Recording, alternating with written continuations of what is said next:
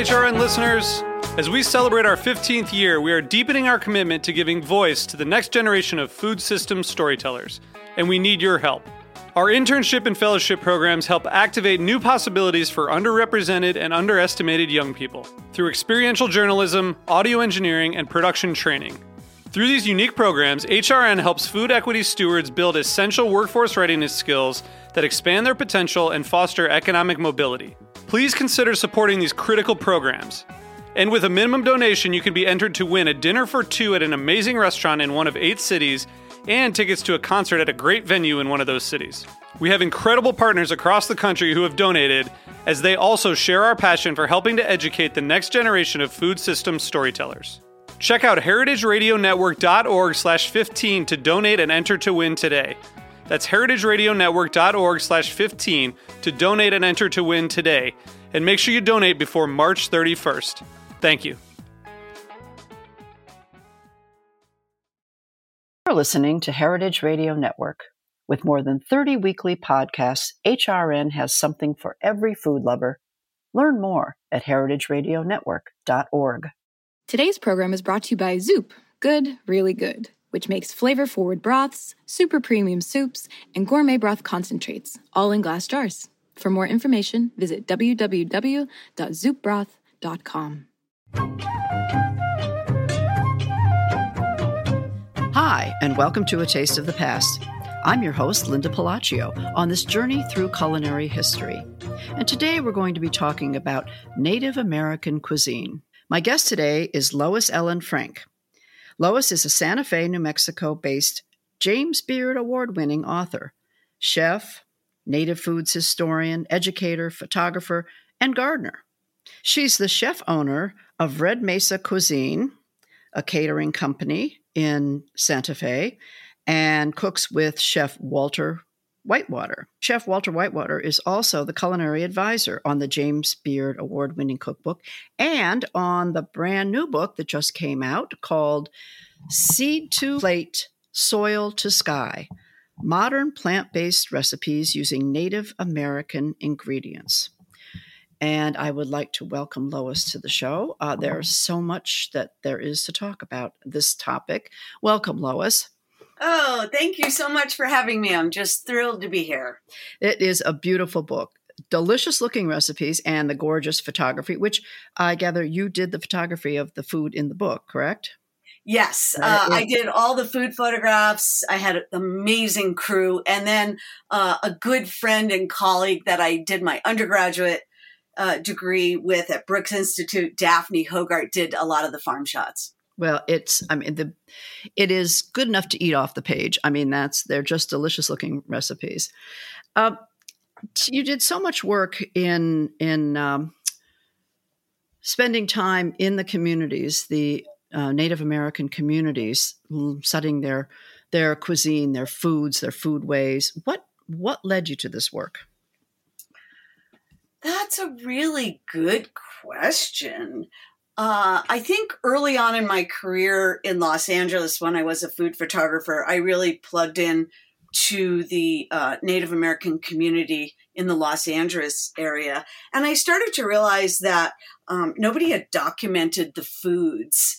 And I started working with uh, a wonderful, wonderful cook. Uh, um, she was actually a home economic teacher, uh, Juanita Tiger Kavena out in Polacca, Arizona, and she had been documenting Hopi recipes. And I decided I wanted to do a book on Native American cuisine and went to New York to pitch the idea. And that sort of triggered many different things. I'd been going driving back and forth while I was working. Uh, it helped me to relocate to Santa Fe, New Mexico, and start working in many areas with the Pueblos and different tribes uh, documenting uh, native foodways. And that was uh, the first book, which uh, came and went very quickly. Hmm. And then I decided to re enter academia. Uh, in 1997, I got my master's and then went on to do PhD work.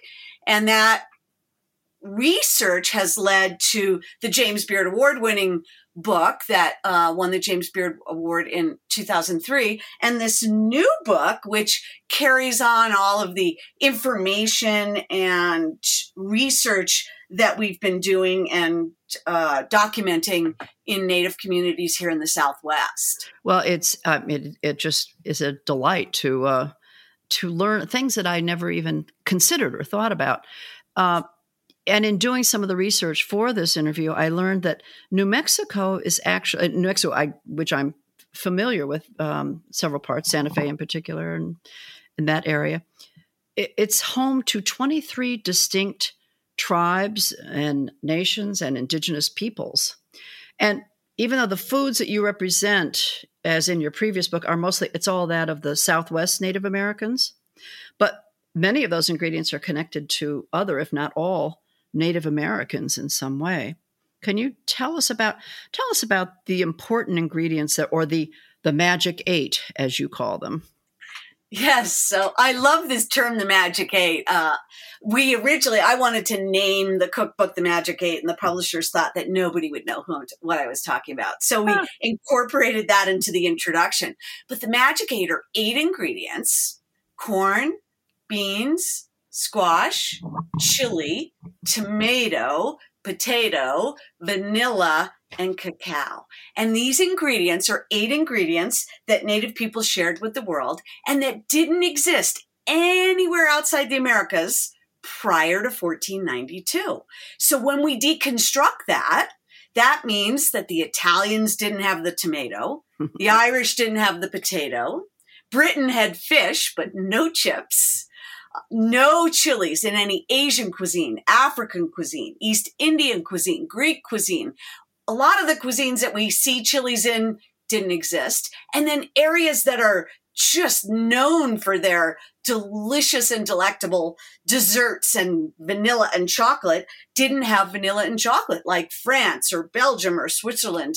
And so we just didn't see these ingredients uh, appearing in Europe and other parts of the world until after 1492.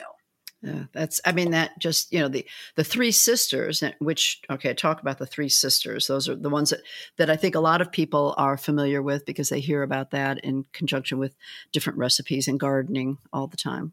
And the three sisters are what?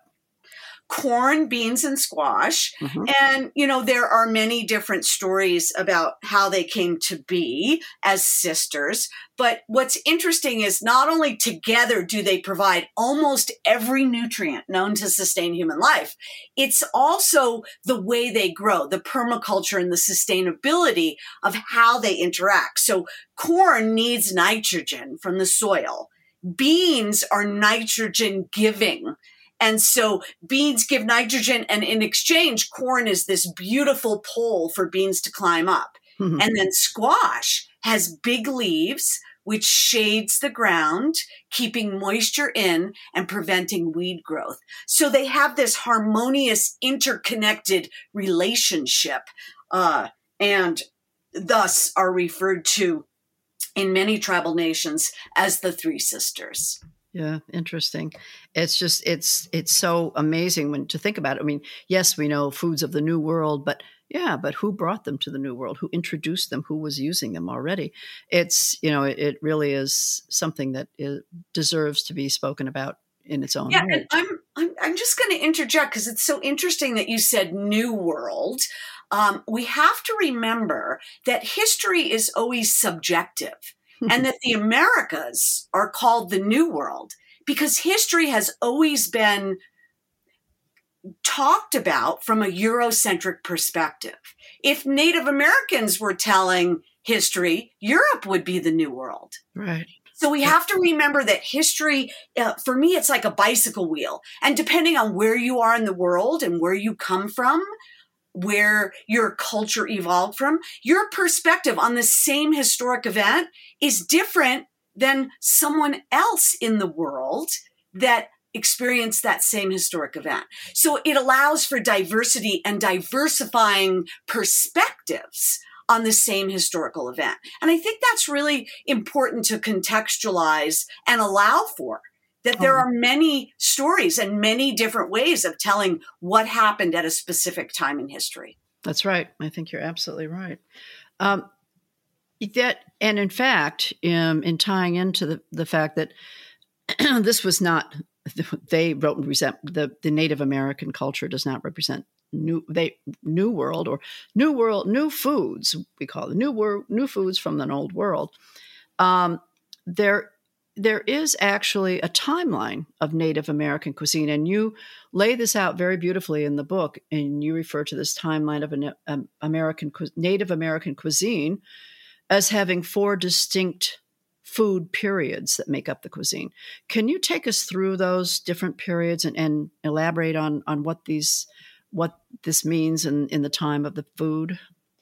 Absolutely. And we can, you know, safely say that all cultures and all cuisines have had different encounters throughout history, which have affected their foods. The introduction of new uh, ingredients, um, the fusing together. I always love to say, you know, Grandma A and Grandma B get together, and Grandma A watches Grandma B make a tamale, and she makes it differently than she does. And so Grandma A takes a little of Grandma B's technique, and Grandma B takes a little of Grandma A's technique, even though they're from different cultural groups. And that is really fusion. That is fusion cuisine, right? Mm, because right. they're each adopting a little bit from each other and then going off in their own direction and continuing on those traditions.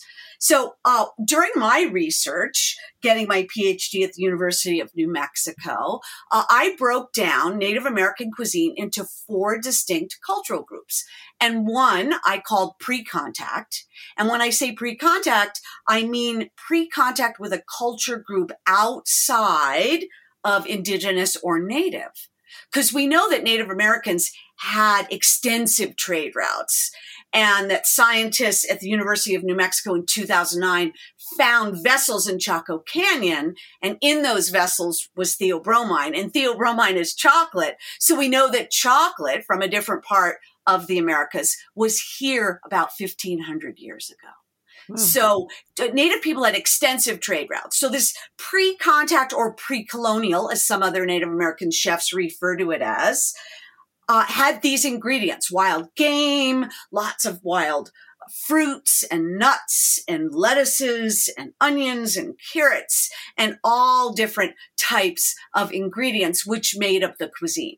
And then we delineate that period and actually, in my research, I only went back 10,000 years, but in the last several years here in New Mexico, scientists found footprints in White Sands, New Mexico, which had moss in them. And then they radiocarbon dated the moss and found it was 22,000 years old. So I didn't even go back far enough. So let's say from 22,000 years ago up until 1492, and we'll delineate by saying that once uh, Columbus encountered the Americas, uh, things changed. Ingredients were exchanged. We call this the Columbian Exchange. Right. And, you know, I, I also want to contextualize that Columbus didn't discover America. He accidentally stumbled upon America using faulty maps, thinking the earth was flat, looking for India and black pepper.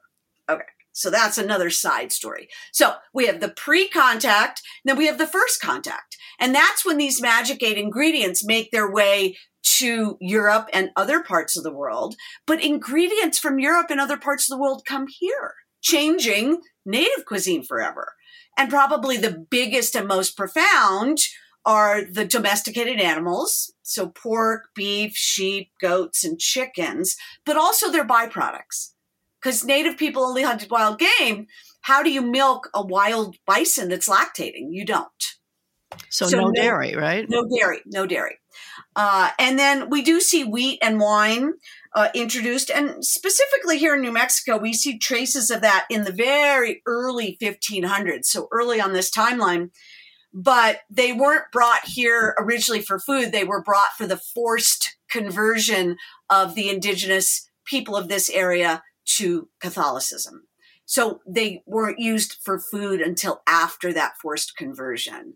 So we have the pre contact and then we have the first contact. So, for instance, Navajo sheep, which are very important in the Dene tribe uh, and the Navajo Nation were introduced, just the same way that the Italian tomato was introduced. So on both sides of the world, we see these first contact ingredients being woven into the identity of the culture groups that they're introduced to and now inseparable. We can't take away the tomato from the Italians and we can't take away sheep from the Navajo Nation. So, hmm. uh, intricate.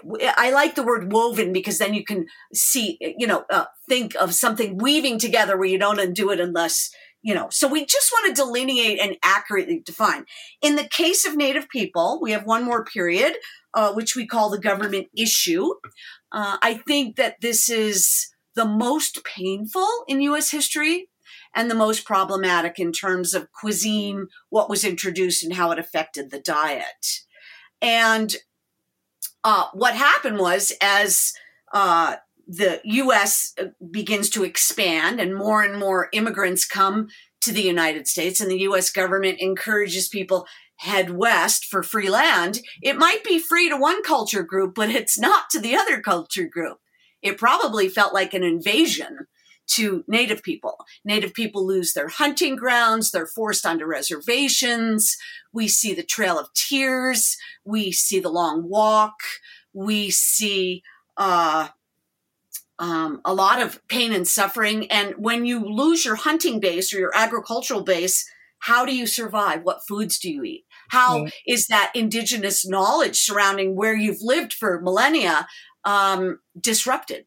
And so the US government issued rations, uh, beginning with lard, flour, sugar, coffee, and uh, canned meat products like spam or corned beef or sometimes pork.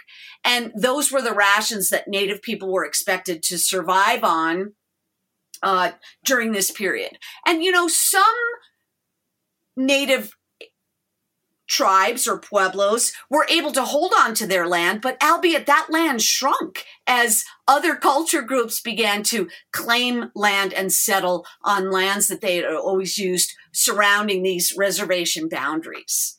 Right. And so we call this the government issue period.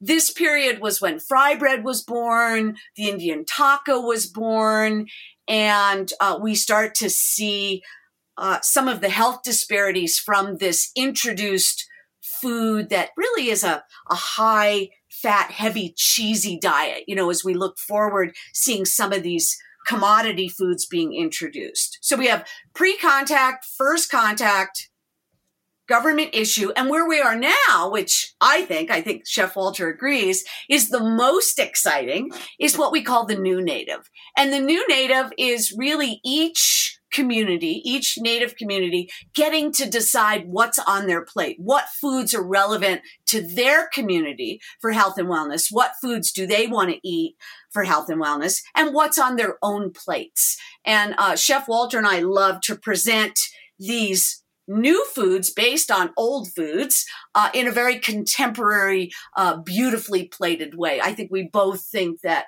uh, food is art, and we love to bring that art form forward, uh, regardless of who we're cooking for. Yeah, I think that that whole art aesthetic um, that I, we can attribute to the Native Americans in that part of the country is is beautifully represented in the food. The not only the food, but the you know the how it, the plating the and the plates themselves. It's just just all over you know the area. You see just the attention to detail, and I I think that's wonderful. As I say, we eat with our eyes first, right? I know it, I do. Yes. Yeah. yeah. I think people do too. Yeah. Yeah. And that's why I thought they said the photographs were so great. I could eat the food right off the photograph. It's just, it's, is so appealing to the eye. Uh, we worked really hard on the photographs, and I will say that every dish that is in the book we ate. So there was nothing done to it making it inedible in terms of a food photograph. We tried to plan you know shooting the uh, you know, meals. Like we planned our food photography around what we were going to eat for lunch. And we would make those, photograph and then eat and then photograph more and then eat dinner. And uh, it, it, was really a, a, fun process. We did about yeah. uh, five photo shoots to get all these photos uh, in the book. Wow. They're, they're terrific. They are, they are terrific.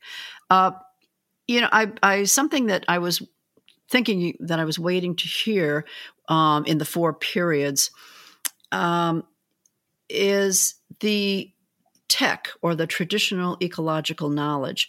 Uh, this is a very important part of the Native Foodways program. Can you can you tell me what that is and talk about that a little bit? So TEK is, and every culture in the world has its own TEK. Okay. Every culture in the world has it. So what happens is, uh, over time, the ancestors figure out when to plant, how to plant, where to harvest, what to harvest, what's safe to eat, what's not safe to eat, how the animals migrate. All of this valuable information and then it gets passed down. And as it's passed down, uh, it's perpetuated.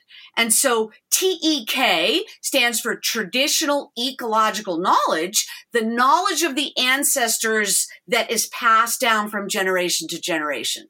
So I'm going to give a couple of examples just to contextualize it for your listeners. Uh, here in New Mexico, we have a specialized corn that is grown called chicos. And that corn is then dried either on racks and just dried or dried in our outdoor earthen ovens. Once that corn is dried or roasted, uh, it's then picked off the cobs. And then when you cook it, it reconstitutes. So all the knowledge surrounding around which corn, how to grow it, when to plant it, how to harvest it, how to make the chicos is TEK. And if that, if people don't buy that corn and that information doesn't get passed on and people don't continue to make it, it ceases to exist. Hmm. You know, another really good example would be the nixtamalization process, mm-hmm. or what we would call ash corn. So corn soaked in ash and then boiled, uh, the skins come off, and that inside part of the corn becomes hominy. Here in New Mexico, we call it pozole. And then that corn can be dried and reconstituted as hominy or pozole. Or that corn can be dried, uh, ground into a masa used fresh, or dried, powdered, and then used. And that treated corn is used in tortillas and tamales. It's treated or nixtamalized corn. And again, that process goes back thousands of years. That's traditional knowledge that's passed down. And if nobody continues to do it, that knowledge becomes endangered of not being passed on. So there's a movement to re-indigenize and revitalize and reinvigorate some of these ancestral processes and knowledge surrounding food and foodways. Yeah, and uh, something that I, I liked reading and hearing about throughout the book is hand in hand with that, it starts to decolonize or re indigenize their diets as well when they learn about these processes. Yeah, a lot of people use the term decolonize, and I don't because, you know, uh, English is the national language, and I think it, it, it's impossible at this point in history to completely decolonize what has happened over time and millennia. True. But I do think that there is the potential to re-indigenize and revitalize and reinvigorate and reclaim health and wellness uh, using traditional food and foodways. And so I prefer um, sort of uh, rather than undoing uh, this idea of re-indigenizing, and that's just me personally. Um, uh, other people use the term decolonize all the time. Right. Well, and this whole explanation you give that it that has to be recognized, has to be learned, and and that in itself is part of the uh, food sovereignty. I mean, they will know what to do, and you talk a lot about about food sovereignty and the right to to that. And I know that Walter has he, has his terms that he prefers to uh, to discuss it, um, but that the these peoples need no longer to be eating the government issued foods, obviously, um, but for a healthier diet, they need to learn some of the old ways. Correct? Yeah, and um, you know, a lot of people say, "Well, why did you go plant based?" Right. That's what I was So- going to ask too. Yeah, but I'll just, um, you know, and Walter, he doesn't like the term food sovereignty because uh, it's a very European term based on Eurocentric perspectives. But if I were to say what is Native American food sovereignty, it really is about food justice. It's about food security, right? So what is food security? Not worrying. Where is my next meal going to come from? That that's not a great feeling, right? Um, environmental justice. In order to grow food or harvest food or hunt for food, you have to have clean land, right? In the environment. And then uh, it's dependent on this TEK, right? That what we just talked about, traditional knowledge. And then the idea that Native American communities can grow and produce and harvest their own food, but also buy these foods from other Native vendors or barter with them. And then what happens is this reconnects people to the land, to the community, and to their own culture. So uh, I think that's a really good way to sort of contextualize it. And then let's talk about why would we do plant based. Um, we work a lot with uh, the New Mexico Department of Health. And we work in Native communities and we work with the Navajo Nation. We work with a lot of tribal communities individually. Uh, we work with the Physicians Committee for Responsible Medicine in uh, Washington, D.C. And the initiative was really about um, this idea of reintroducing these indigenous foods for health and wellness in areas where maybe it didn't get passed down. You know, we had the boarding school era where people were ripped from their homes and fed, you know, a high fat uh, foreign diet. And so when you go back home, how do you uh, learn these traditional foods? So what we found was that many Native American community members want to eat more plants. But like me, if you had a mom that only cooked green beans till they weren't green anymore, how do you know how to cook plants? Well, we spent, you know, time after time working with these plants and making them taste good without meat in them. And we decided that we were going to go plant based because a lot of people want to do a plant forward diet. They want to incorporate more plants for health and wellness. And more and more doctors are saying plant forward, uh, uh, plant based, uh, Mediterranean, you know, lots of plants, right? Right. And so if you don't know how to cook them, how do you incorporate them into your diet? So we decided meat's easy. It's easy to add it, it, it but it's really hard sometimes to make the plants um, come to life and fulfill you and sustain you on their own. So we consciously made a decision to do uh, plants, and I think both Walter and I are very, very, very plant forward uh, in our diets, and uh, we had a lot of fun taking these recipes and bringing them to the modern table or the modern palate with modern techniques. Uh, some are very ancestral and traditional in their essence and making them accessible to everyone.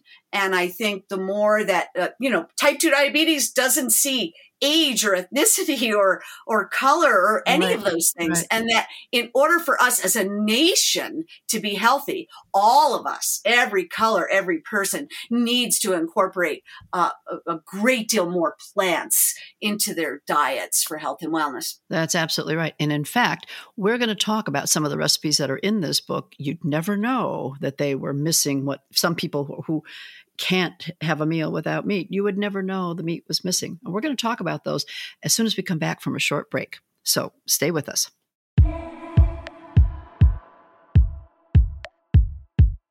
Serving soup face to face to customers across the country at Zoop eatery locations for over two decades, the Zoop Good Really Good team learned people's preferences.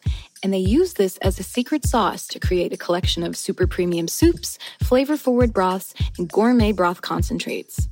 Available in nine varieties, ranging from chicken pot pie and spicy chicken chilada to portobello mushroom bisque and butternut squash, the clean ingredient soups are perfect for enjoying a comfort meal in minutes.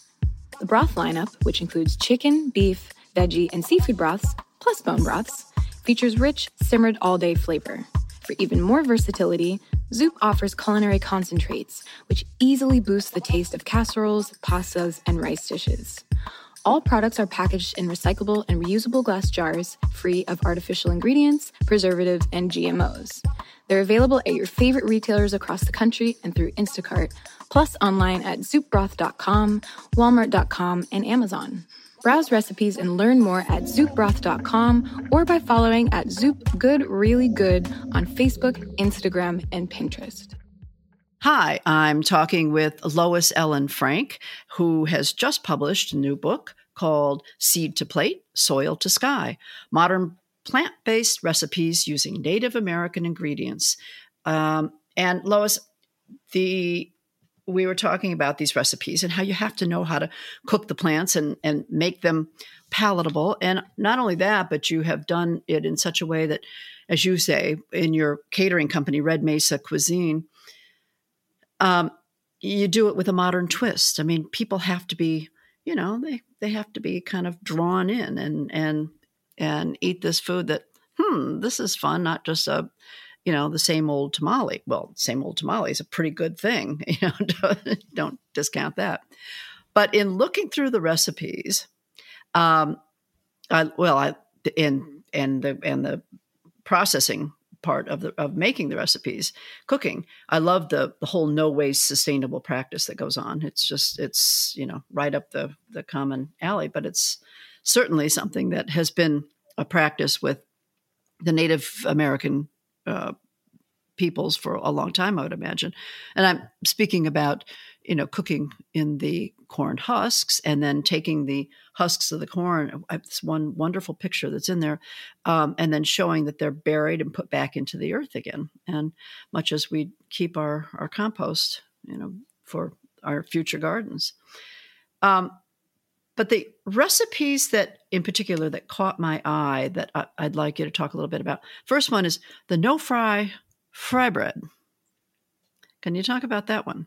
We use that a lot. So, you know, as we learned a little bit earlier in uh, this show, fry bread, which is perfectly fine to eat a couple of times a year because it's delicious. Can't eat it every day. I think every culture has something that's fried, you know, but right. it'd be like eating donuts every day. You know, we don't want to do that because we know that they're uh, not that good for you, right? So we took uh, both the fry bread dough, we did a blue corn version and a regular version, and instead same same recipe. So most uh, um, families that grew up eating fry bread every day know the dough, and so you can take this dough and make it grilled instead of frying it.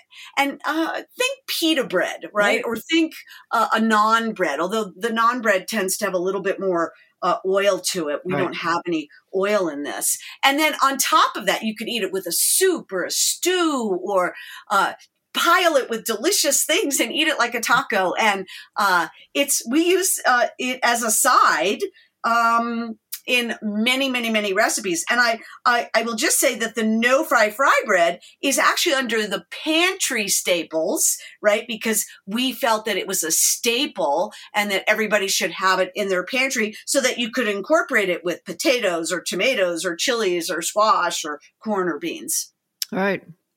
Uh, the the next one that caught my eye because I am a, a a lover of anything potato, just say potato and I'm there, is the red chili potato casserole.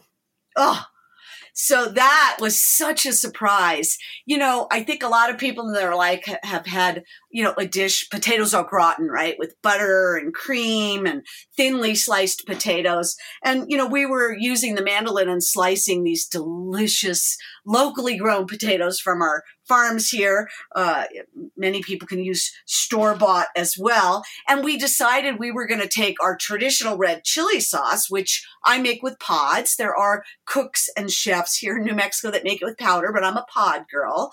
So I only included the red chili pod recipe. and we added a little uh, coconut milk to that and some onions, and we baked it. And oh, it is heaven. It is such a rich, delectable casserole. I love it. It's it's a it's a new favorite for sure. That will probably be the first recipe that I cook from the book. I, I assure you. and the the second for dessert, of course, will probably be the the chocolate, coconut, and dried cherry tamales. Wow. That's a good one too. So what we did was we added melted chocolate into the masa, so into the corn, and then uh, we added the uh, dried cherries and a little bit of coconut, and then you just steam them, and then you would eat it that way. I I'm a sauce girl, but I'm sort of classically trained in my culinary background and I love sauces. So we made a chocolate sauce to go with the chocolate tamale and it is heaven on earth. I think the other sort of decadent chocolate, uh, one of the most rich recipes would be the dark chocolate torte. And mm. that is just yeah. creamy and chocolatey and uh, kind of like heaven on earth. The one that actually took me by surprise um, well, and, and and I'm intrigued to to try it is the corn ice.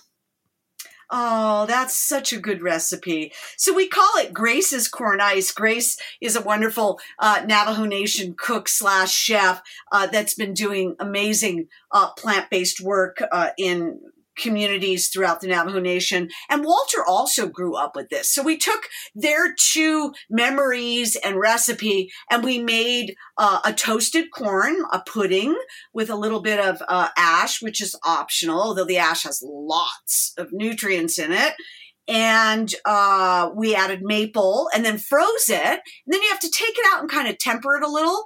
And then we cut it into squares and put a little more maple syrup on it. And it is the sweetest dessert. Uh, it's so lovely. It, it, really is a lovely dessert. And of course, goes back in Navajo tradition and is uh, just wonderful. A, a wonderful recipe to try. I mean, something they would put out in the snow and during winter. Yep. Right? Yep. Walter grew up with his grandma doing that. It was a treat. Yep. Yeah, great.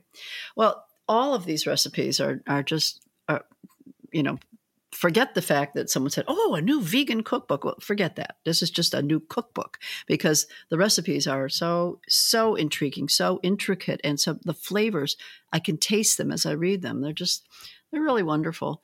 Um, and I I applaud the work that that you and and uh, and Walter Whitewater, your your chef um, advisor, um, have been doing with the the Native communities, the the um, Native American food programs, and and is is there a um, a Native American food programs or foodways organization that um, that helps promote a lot of this work? Well, uh, I don't know if you read the foreword, but the foreword, friendship and collaboration through Native Foodways with uh, Dr. Melissa Nelson. Yes, I did read her. Uh, her who started the Cultural Conservancy. I'm actually on the board, and uh, it's wonderful because they have a wonderful native foodways program and i think they've been working uh, with farm and a farm initiative to get these foods distributed and then help people learn how to cook them. So it's really wonderful to see uh, nonprofits and organizations and native chefs. And I really tried to talk a little bit about all of these things, the, the importance of sustainability. We are zero waste, you know, the acknowledgement of the ancestors and how throughout history and the trials and tribulations of what they endured to be able to pass down these wonderful recipes and how you know we are uh,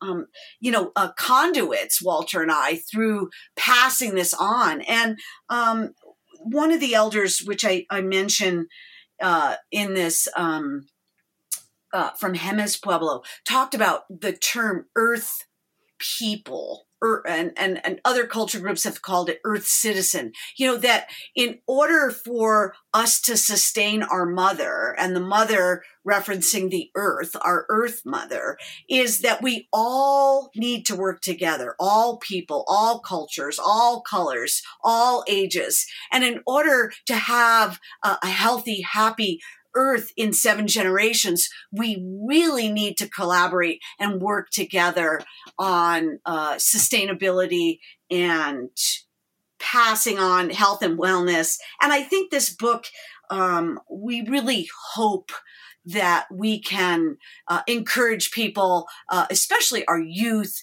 to take the ball and run with it and work towards positive and sustainable solutions uh, to health and wellness in all of our cultural groups in uh, moving forward. And oh. that's a big uh, impetus yeah. for why we did the book and that we want it to feel inclusive, that we want our native communities to be healthy and well, but we want all communities to be healthy and well. We don't, we want to go past any colors and we want to be inclusive and incorporate everybody and that this is, there's room for everybody to be a part of uh, future solutions to health and wellness and eating more plants and being sustainable on this earth. And, and I think very, that's very important. important. Yeah. Yeah.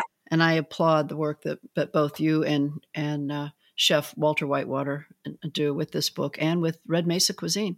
One little tidbit I wanted to leave the listeners with, and that's uh, something that Chef Walter does a lot, and you can tell us about that, um, about the burned husks, what he does with it, and, and being an artist, and and and we have zero waste. So, you know, uh, we just made the Navajo kneel down bread the other day because uh, there's a story coming out on Walter.